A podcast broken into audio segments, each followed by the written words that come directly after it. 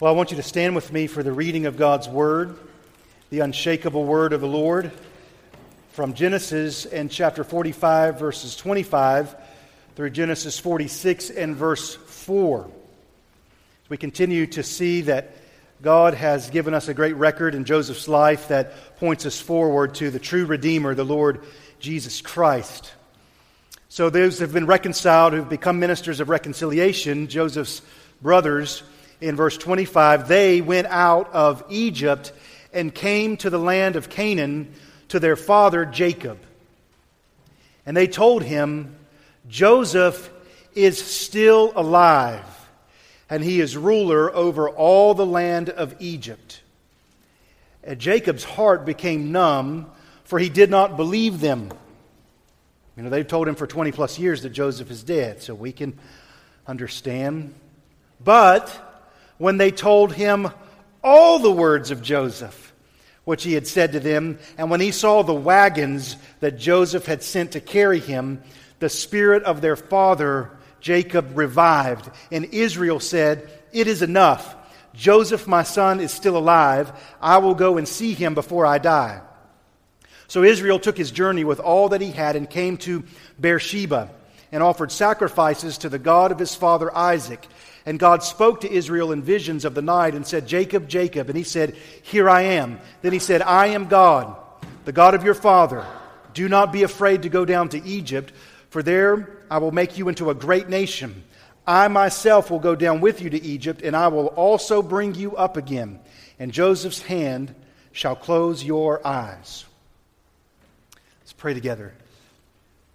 Father, thank you and I pray that it is known by every single person in this room that you are God, you are faithful, you keep your promises, you will bring us home. So, Father, we pray in Jesus' name that what the Holy Spirit intended when these words were recorded for all eternity will be what we see in the Scripture today. We pray this in Jesus' name. Amen. Well, please be seated, and you can keep uh, Genesis 45 and 46 there in uh, front of you. When I was uh, around uh, 17 or 18 years old, uh, the church that I was a part of was going to take a trip, and as soon as I heard what they were doing, I discounted my participation because I know myself pretty well. I've never been good at anything that requires balance in any shape or form. So the church had announced that the group was going to go uh, snow skiing. And I said, Blessings upon you. You all have fun. I'm not going to participate. However, they were, uh, the sign up sheet was coming along and it came to me. And I saw uh, Julie Easton's name on the sheet. And I began to rethink uh, my participation. So I signed up to go. I'm going to go on the ski trip. And I began to talk myself into it. While I'm not that great at balance, in my pride, I consider myself fairly athletic. And so, uh, so we're going and we're on the bus and we're headed there and, and uh, here are the slopes. And we get our equipment and get the skis. And, and I noticed there's a little sign that says beginner's class. And uh, I start to head to it and I notice I'm the only one in the group that said to it. You know what peer pressure is like, right? And so I look back, nobody else is going to the little bunny slope. And I said, okay, well, I'll uh, skip that part too. Uh, I thought it probably would have been a good idea, but uh, I just began to tag along and get on the lift. And the lift is called a lift because they lift you up and you just keep lifting. I mean, you just keep going. And uh, we kept going and going and going. And uh, I started to get a little bit nervous. Yeah, I didn't have a Fitbit at the time, but if I had ch- checked my heart rate, it would have been in the high 180s. And uh, the group gets down and everybody's having a great time. I mean, most people have brought their own gear. I mean, they've been here and done that.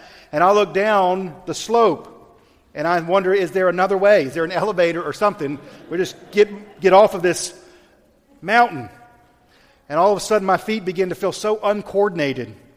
And, uh, and there's Julie, and Julie goes. And I said, Well, there goes Julie. I'm going to go too. So I started out, and very quickly, lost control, and uh, everything felt out of control. Everything felt unstable. Fall down, try to pick myself up again, and long story short, I just sort of rolled down. Rolled down all the way down the mountain, right? Sometimes life feels that way. Things are moving too fast, unstable, don't really know where you're going, don't really know how to get, get out of the situation, right? And we're going to see that here in Jacob's life. He comes to a point in his life when everything's changing. We're calling this a message the stability of God in seasons of change. So we're going to look at one person in particular.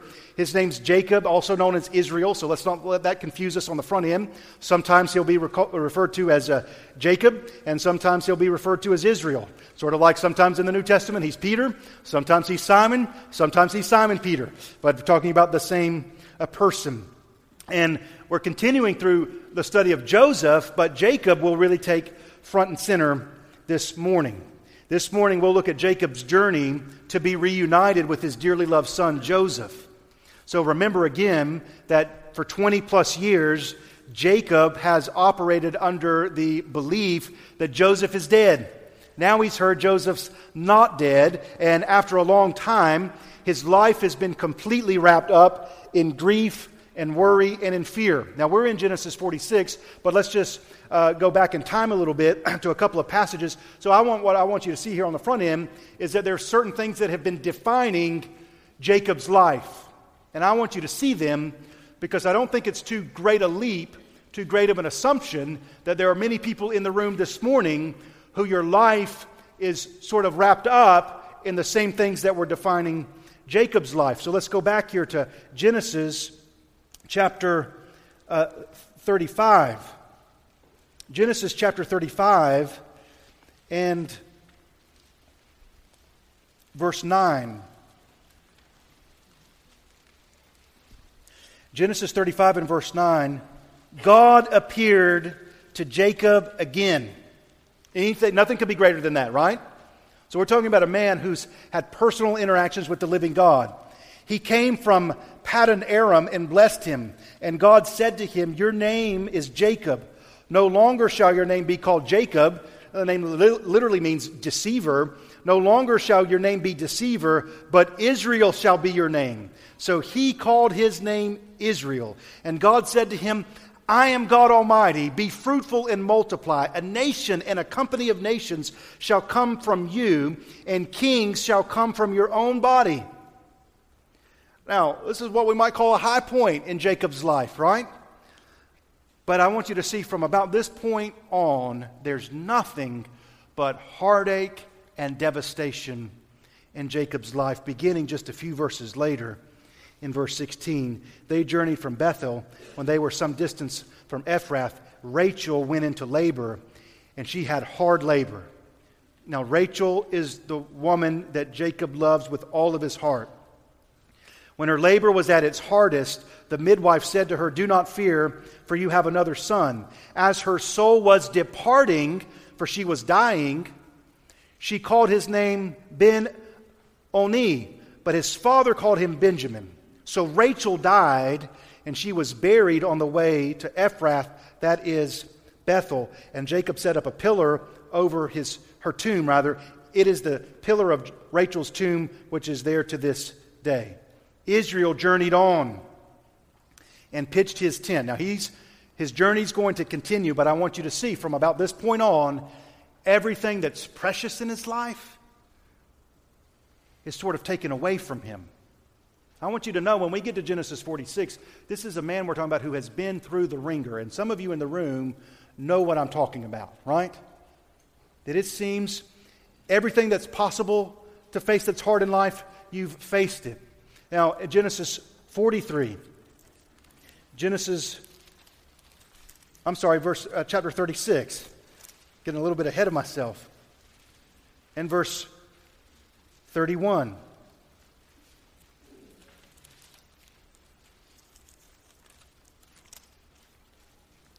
And when I said 36, I meant 37. I'll be patient with me this morning. Genesis 37 Verse 29 When Reuben returned to the pit and saw that Joseph was not in the pit, he tore his clothes, returned to his brothers, and said, The boy is gone. And I, where shall I go? Then they took Joseph's robe and slaughtered a goat and dipped the robe in the blood, and they sent the robe of many colors and brought it to their father, that's Jacob, and said, This we have found. Please identify whether it's your son's robe or not. And he identified it and said, It is my son's robe. A fierce animal has devoured him. Joseph is without doubt torn to pieces. Jacob tore his garments, put sackcloth on his loins, and mourned his son for many days. I mean, he's just barely put his life together back, back together after Rachel's death. And his sons, these lying, conniving, deceiving sons, and his daughters rose up to comfort him, but he refused to be comforted and said, No, I shall go down to Sheol to my son mourning. That's what his life is wrapped up in. I mean, you just track along with Jacob. About the moment God said, From you will come a mighty nation, everything in his life has fallen apart, right? Then Genesis chapter 45.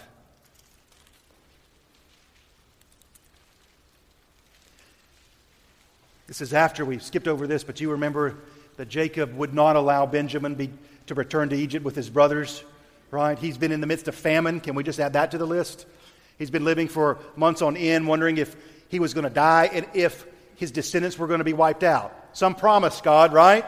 You said a mighty nation is going to come for me, and we're about to starve to death. And then, even, listen, even when he receives good news, I want you to notice where his thoughts are. Verse 28 Israel said, It is enough. Joseph, my son, is still alive. I will go and see him before I die. For 20 plus years, his life has been I will go down to Sheol mourning, and even when he gets the good news, I'll just go see him before I die. So this is a season of change. Joseph, I'm sorry, Jacob now is about to leave everything behind. So what we see in verse 1 Israel took his journey with all that he had. Everything in his life has changed. Have you ever been there? Everything's kind of turned upside down. Now, it's good news that he's received, but now he and his whole family, they say the number one cause of stress is a, is a move, right? I mean, when, it, when everything has changed, now uh, we want to talk to you this morning. I want to talk to you about the stability of God in seasons of change. And I want to begin number one, in your outline, if you follow along, let's talk about the unshakable foundation. I just want you to go on and know everything in your life that can get shook. I don't even know if that's uh, correct English. I think you'll know what I mean. Everything in your life that can get shook will get shook or shaken. You know what I mean. One of, somebody's going to come and tell me the right way of saying it, and we'll, we'll, we'll, we'll uh, amend it next week. But, you, but let's not miss the point. Everything in your life that can get tested or taken will get tested or taken. But I do want you to know something. There are some things in your life that will not shake if you're on the unshakable foundation. So, from what God says to Jacob, and by the way, we know that Jacob is full of fear in this season of his life. Why do we know Jacob's full of fear? Because God has to say, Do not be afraid to go down to Egypt, right? Now, why would God say, Jacob, don't be afraid, unless Jacob was afraid? So let's just maybe for a moment, just allow the Holy Spirit to nudge you. Are you living in fear today? And if so, what are you afraid of? Now, I simply want to point out from what God says to Jacob, there's going to be four things. And we just think about that in your mind, like that in your mind. Four sides of a foundation that you can build your life on, right? That no matter what happens, no matter what circumstances, your foundation is unshakable. We know this is important to the Lord because this is the way that Jesus wraps up the whole Sermon on the Mount, right? When he preaches that glorious sermon in Matthew chapters 5, 6, and 7, he says, The winds will come, the rains will come, but the house that's built on the rock will stand. And this is just an Old Testament version of that. Change can be scary, can't it? Now, Jacob knows Joseph is in Egypt, but that's about all that he knows. A new place, new circumstances, new phase of life. When the seasons of life change, and they do change, some people just get wrapped up wishing for a former season or hoping for a new season and squander the time that they're at in this season. Now, God has a purpose for every season of your life. So don't get nostalgic for a season gone by to the point that you're not uh, really living life now, and don't look for some season that is to come. God wants to uh, be faithful to you and use you mightily right now. So here's uh, perhaps you are in a new season of life. The children have left home, or the children have arrived at home, or you've entered a new job, or you've, or you've lost a loved one, right? Changes. Now, Jacob is thrilled that his son is alive, but the journey to get to him is going to be a difficult one. So, from the moment, really, that Rachel died and that he receives the coat of many colors smeared by blood, till they say we got to take Benjamin with us down to Egypt, his life has been paralyzed by fear. Fear's been one of the great challenges of his whole life. He was fearful of his brother Esau, if we go back, right? Fearful of sending Benjamin, fearful of the, the famine's going to bring calamity, and fearful, here's the headline fearful that the promises of God can't actually be trusted. So we're going to track along with him on his journey and uh, see again the stability of God in seasons of change. One thing you can count on in your life there will be some change.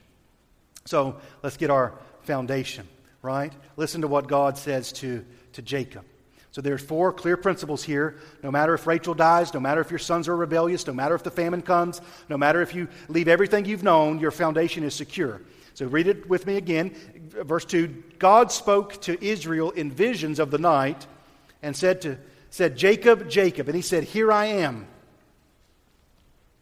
Now I want you to know that the last time that God spoke to Jacob like this was in the verses we read just before Rachel died, right? So he's gone through a long season where it feels like, emphasizing the word feel, feels like God has been silent.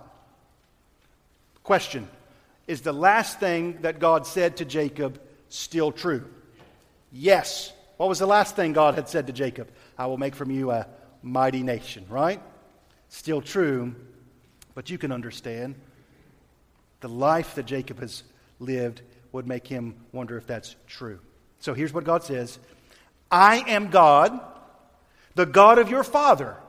Do not be afraid to go down to Egypt, for there I will make you into a great nation. I myself will go down with you to Egypt, and I will also bring you up again, and Joseph's hand shall close your eyes. Jacob, at this point, is uh, 113 years old. So Miss Daphne just getting started, right? I mean, he's going he's to go for a little while longer. So first, unshakable foundation is this. Pretty straightforward, but I want you to think about it. God is God. This is number one, right? Here's the number one reason. Here's the number one reason people have unstable lives. They will not recognize that what's on the screen is true. God is God. That implies what? We are not. We are not in charge. We are not in control. We are not all knowing. We are not uh, all powerful. We are not the same yesterday, today, and forever, but God is. Look at the first words out of his mouth I am God. Praise God Almighty. He doesn't say, I was God, I will be God. I am God. You want an unshakable uh, foundation for your life? Recognize that He's God and you are not. Now, it says here in verse 1 that Jacob has come to Beersheba. That's an important place in uh, his family's history. Uh, hold your spot there and turn back with me to Genesis chapter 21 because I think the location is important. In Genesis chapter 21, verse 33. Genesis chapter 21, verse 33. Abraham planted a tamarisk tree. Where? In Beersheba. And called there on the name of the Lord, the everlasting God. Where are we at? We're in Beersheba. What did Abraham learn in Beersheba? He's the everlasting God. What does God say when Jacob gets to Beersheba on his journey to Egypt? I am God. I think I got a picture I want you to see up on the, on, on the screen here. Um, there we go. Now, I'm not saying that's the tree that Abraham planted, right? I'm not saying that, but that's the kind of tree. That's a great looking tree, isn't it? Now, I think, that, I think there's a wonderful picture for us here. The tree didn't look full grown the day that Abraham planted it, right? But Abraham planted this tree, and the roots go down deep, and the limbs begin to grow, right? So that by the time Jacob does get to Beersheba, the tree has grown, right? And here is Jacob. And here's another thing that I think is going on in his life. Here's his fear.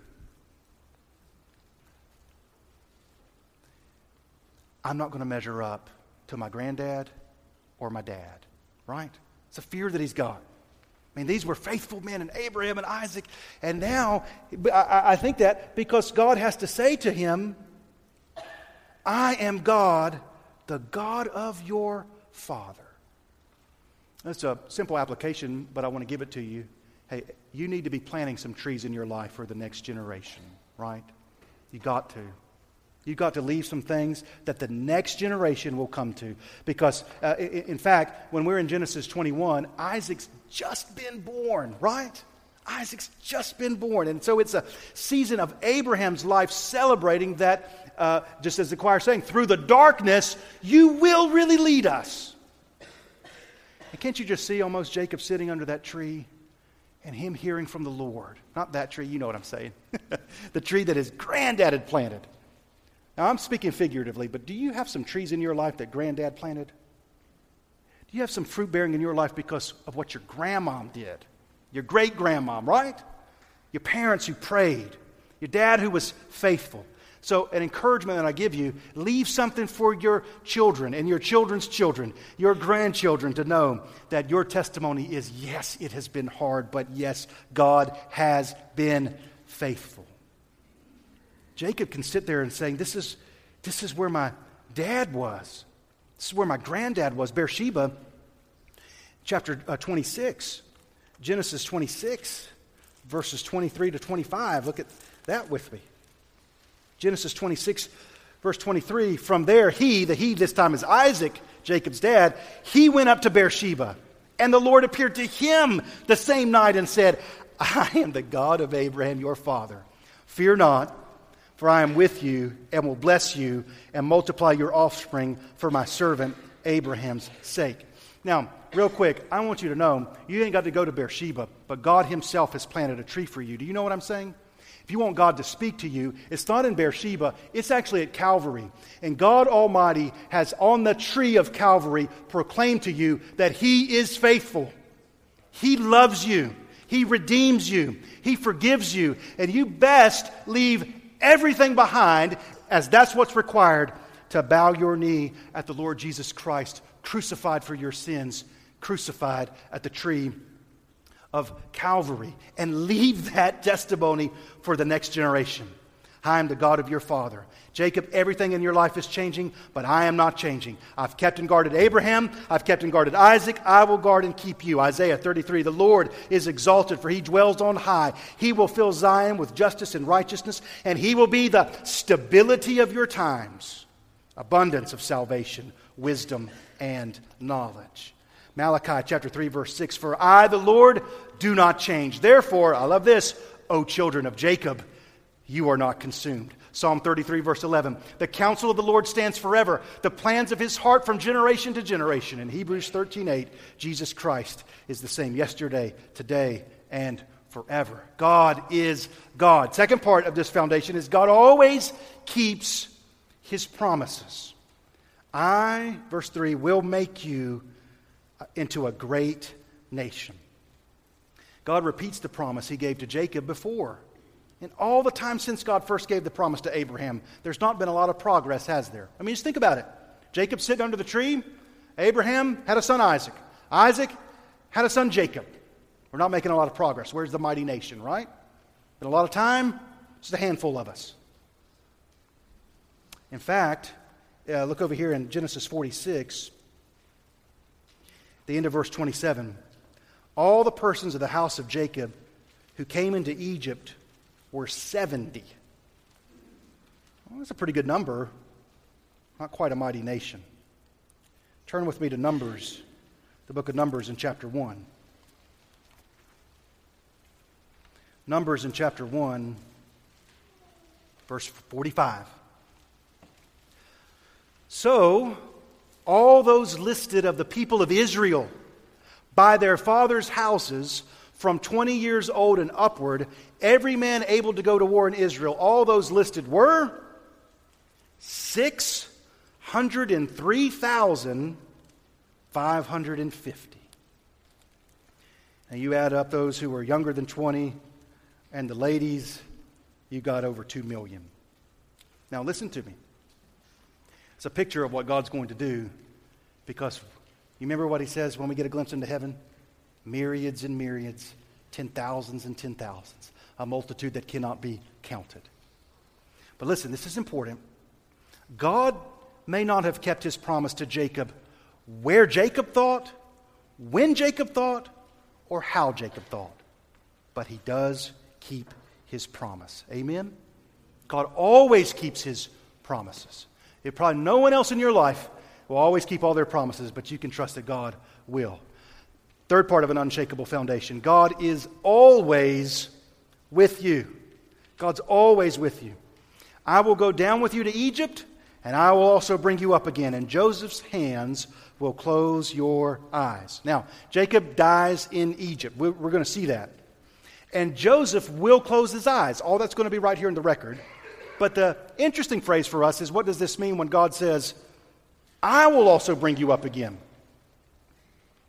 Now, if you've studied Genesis, you, you know that Jacob's uh, rather advanced in years, and Jacob's body will be brought back and buried with his fathers, Abraham and Isaac. But if what's being referred to here is uh, you're going to go down to Egypt and you're going to die, and then Joseph will close your eyes, and then your body will be brought back to Egypt, the order doesn't make any sense, does it? Right? If that were what God's talking about, wouldn't it be, I'll be with you, go down to Egypt, Joseph will close your eyes, and then I will bring you up again?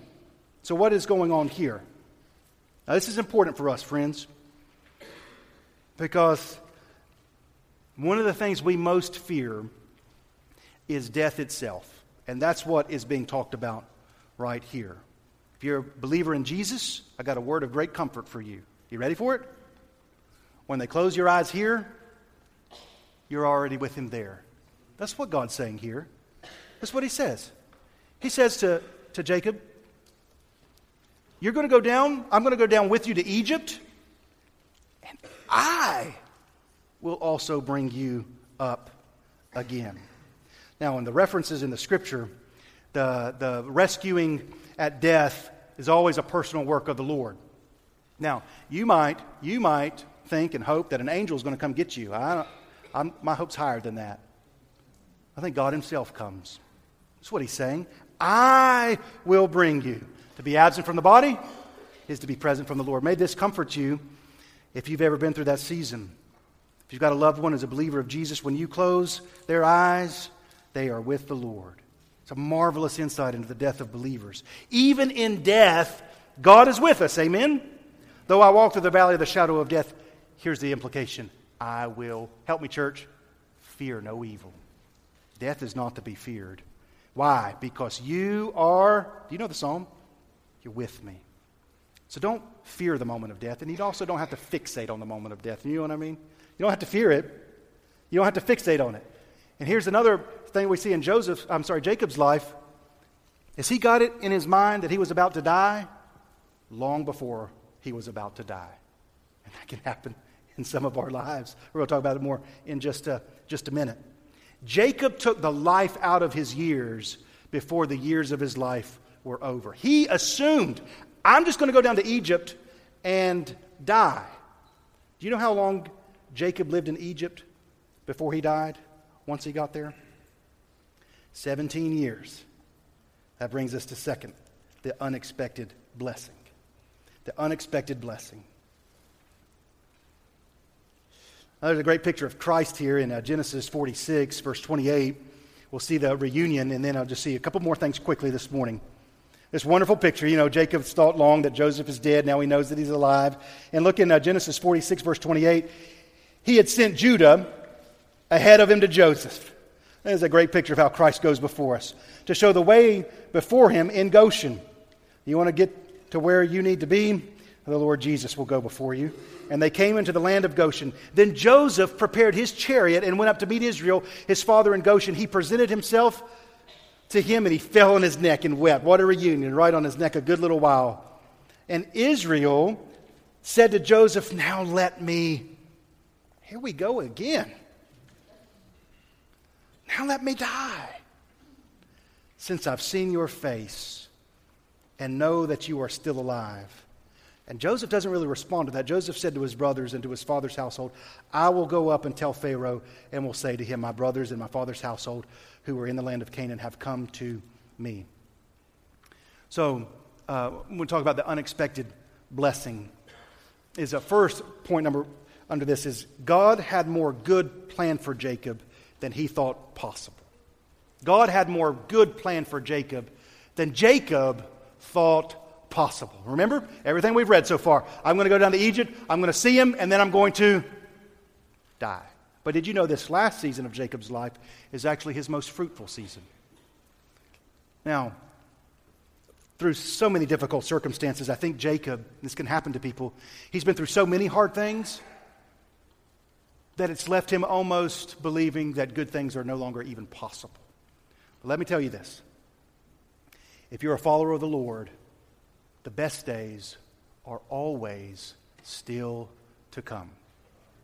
If you're a follower of the Lord, the best days are always still to come. So if you look at your life right now, and I mean in a spirit led way, in a holy, righteous, biblically informed, spirit led way, and you say it's not good right now, that only means that God's not done yet. But Jacob had concluded, here's the finish line. But friends, you better let God uh, outline the finish line rather than you. Another example of this is in the book of Ruth, when Naomi, who's also been through so much heartache, says, Don't even call me Naomi anymore. That name means beautiful. She said, My name's now Mara, which means bitter. And she assumed on her way back to Bethlehem, her good days were over. But right by her side is Ruth. And Ruth's going to meet a man and they're going to have a baby in Bethlehem. And uh, just all these wonderful pictures to say that no believer in God should, should conclude that there are no good days left for me. We have in uh, the record two testimonies that Joseph gives. One he gives at the very beginning of his time in Egypt, and the second he gives at the end of his life, 17 years later. And just briefly, I want us to compare the two. The first one is um, going to be in Genesis 47, verses 7 and 9. So here, it's a wonderful opportunity Joseph has. I'm sorry, Jacob. I keep getting their names confused. But it was a wonderful opportunity Jacob has to stand before Pharaoh himself and give a testimony. So check out this testimony. Genesis 47, verse 7. Then Joseph brought in Jacob his father and stood him before Pharaoh. And Jacob blessed Pharaoh. And Pharaoh said to Jacob, How many are the days of the years of your life? And Jacob said to Pharaoh, The days of the years of my sojourning are 130 years. I think I said 113 earlier, just got a little confused. 130 years. Now, here's the summary of his life Few and evil have been the days of the years of my life, and they have not attained to the days of the years of my fathers and the days of their sojourning. Jacob blessed Pharaoh and went out from the presence of Pharaoh. That's some testimony, isn't it? My life's been short, my life's been hard, and I haven't measured up to my father or my grandfather. Have a good day. And he walks out. Or limps out. Turn the page. Genesis 48 and verse 15. 17 years later. Second testimony given 17 years later.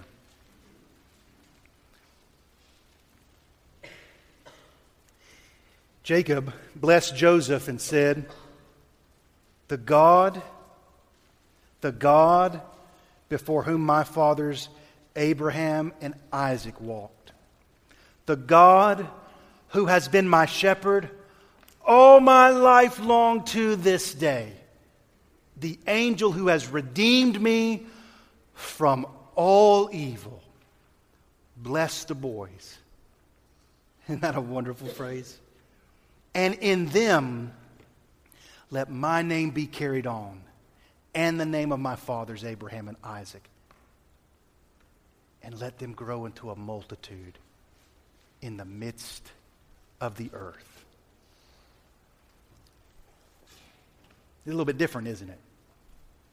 It's totally different, isn't it? First, the emphasis was really on himself and his own hardship.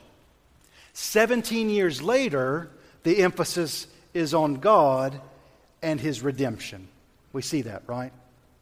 So that brings us to the third and final point is the unrivaled privilege of knowing Jesus. The unrivaled privilege of knowing Jesus. So we're going to carry our, um, our principle that we've been all along through the life of Joseph is Joseph represents who? Joseph represents Jesus. So for 17 years of his life, Jacob has been around Joseph.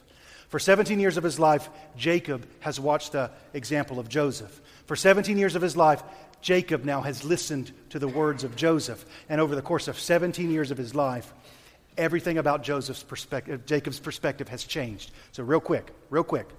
You want to know whether or not you know the real Jesus? Has he changed your perspective about everything? Now, if you look over the last, we don't even have to do 17 years, the last season of your life, what ways has Jesus corrected you, helped you, altered your perspective. You looked at it this way, but now you see it that way. You looked at it as full of trouble. Where did he learn that from? I bet he learned it from Joseph, don't you? What, God, what, what they meant for evil, God has used for good. So, just real quick, we're wrapping up. Let's consider this from Joseph, uh, Jacob's perspective. And once again, we'll see that Joseph is a glorious picture of Jesus. Right? Let's think about it from Jacob's perspective. Here's Jacob assumed his life was nothing but trouble. From the moment Rachel died on, heartache, disappointment, frustration, and despair. He's got some promise of God, but that seems so long ago that, uh, and has seemed over the course of his life to not be one bit closer to fulfillment. And then these ministers of reconciliation show up one day, right? and they've got words about a Savior in Egypt, a Redeemer's in Egypt. And they don't just have words. What else did they brought? They brought the wagons, right? So this man who at, on his best day can barely limp across the room, all of a sudden he's told, here's a wagon that can carry me all the way to this Savior that they're talking about. And the Savior wants you to come near to Him. And not only does He want you to come near to Him, He wants you to come quickly and not to tarry. Leave behind, Jacob, a land of famine and regret and come to a place where you are loved and provided for. And when Jacob first hears the message, his heart's numb, right? For year after year after year, all he has heard is bad news. And he doesn't even know if he really believes the Redeemer is alive. But then, as the scripture says, he hears all the words of the Redeemer in Egypt and sees the provisions the Redeemer has sent, and he's carried to the Savior. And when he gets there, the Savior himself, the Redeemer himself, welcomes him and provides for him. Now, listen to me. When Jacob first comes to the Redeemer, he is full of regrets, of wasted days, and feels like he can never get those days back. But living close to the Savior, being provided for by the Savior, over time, he begins to see his life in a different light. He sees the Savior as the one who redeems him from all evil. And when he comes, listen to me, to the end of his life, the Savior gives a solemn promise. He himself will close your eyes and he will carry you home. That's the gospel according to Genesis chapters 45, 46, 47, and 48.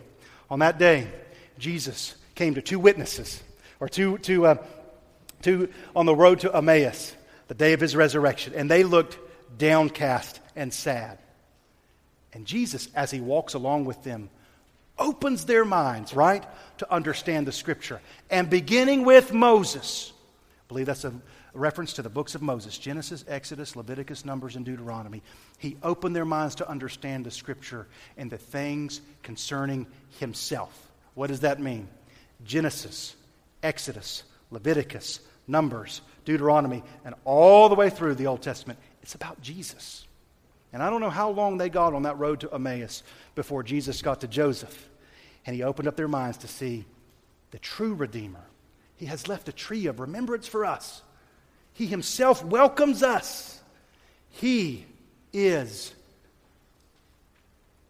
the God who will be my shepherd all my life long the one who's redeemed me from all evil.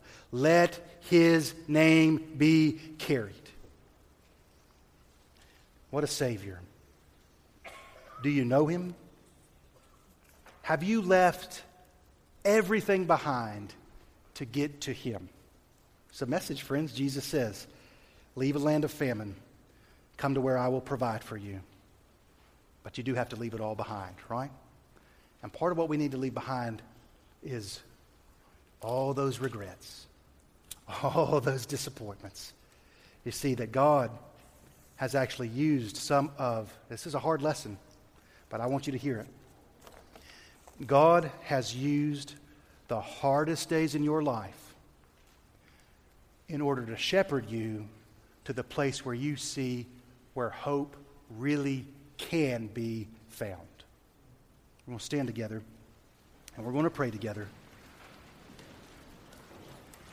I believe that those who trust and believe in Christ will always get to where Jacob gets in his perspective. So we're going to pray together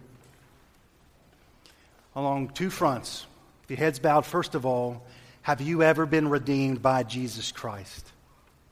Have you ever come out of the land of famine? to the place where salvation is truly provided for you, where life is truly provided for you. Maybe somebody in your family, somewhere along the way, has left some um, memories behind to point you in the right direction. You got a tree in Beersheba, right? You got somebody in your life that their testimony, their life, what God did in their life, it points you. But you still have to go, friend. Beersheba's helpful, but it's not all the way to Egypt. You got to go all the way to where the Redeemer is, Praise God and thank God for those who've gone before us that point the way. But, but Jacob's hope ultimately wasn't in Abraham and it wasn't in Isaac, it was in God Himself. If you ever come to the Redeemer, I want you to hear just as assuredly as Jacob heard it. He wants you to come near to Him. He's provided everything necessary for you to get there. He will carry you all the way.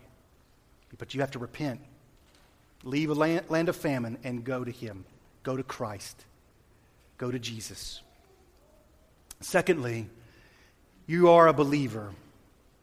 But you would say, Pastor Brandon, I don't know if I'm in Genesis 48, but I can tell you I'm in 36 or 38 or 41, somewhere in there. I am in a land of hardship and difficulty right now. And there are days it seems God is so silent.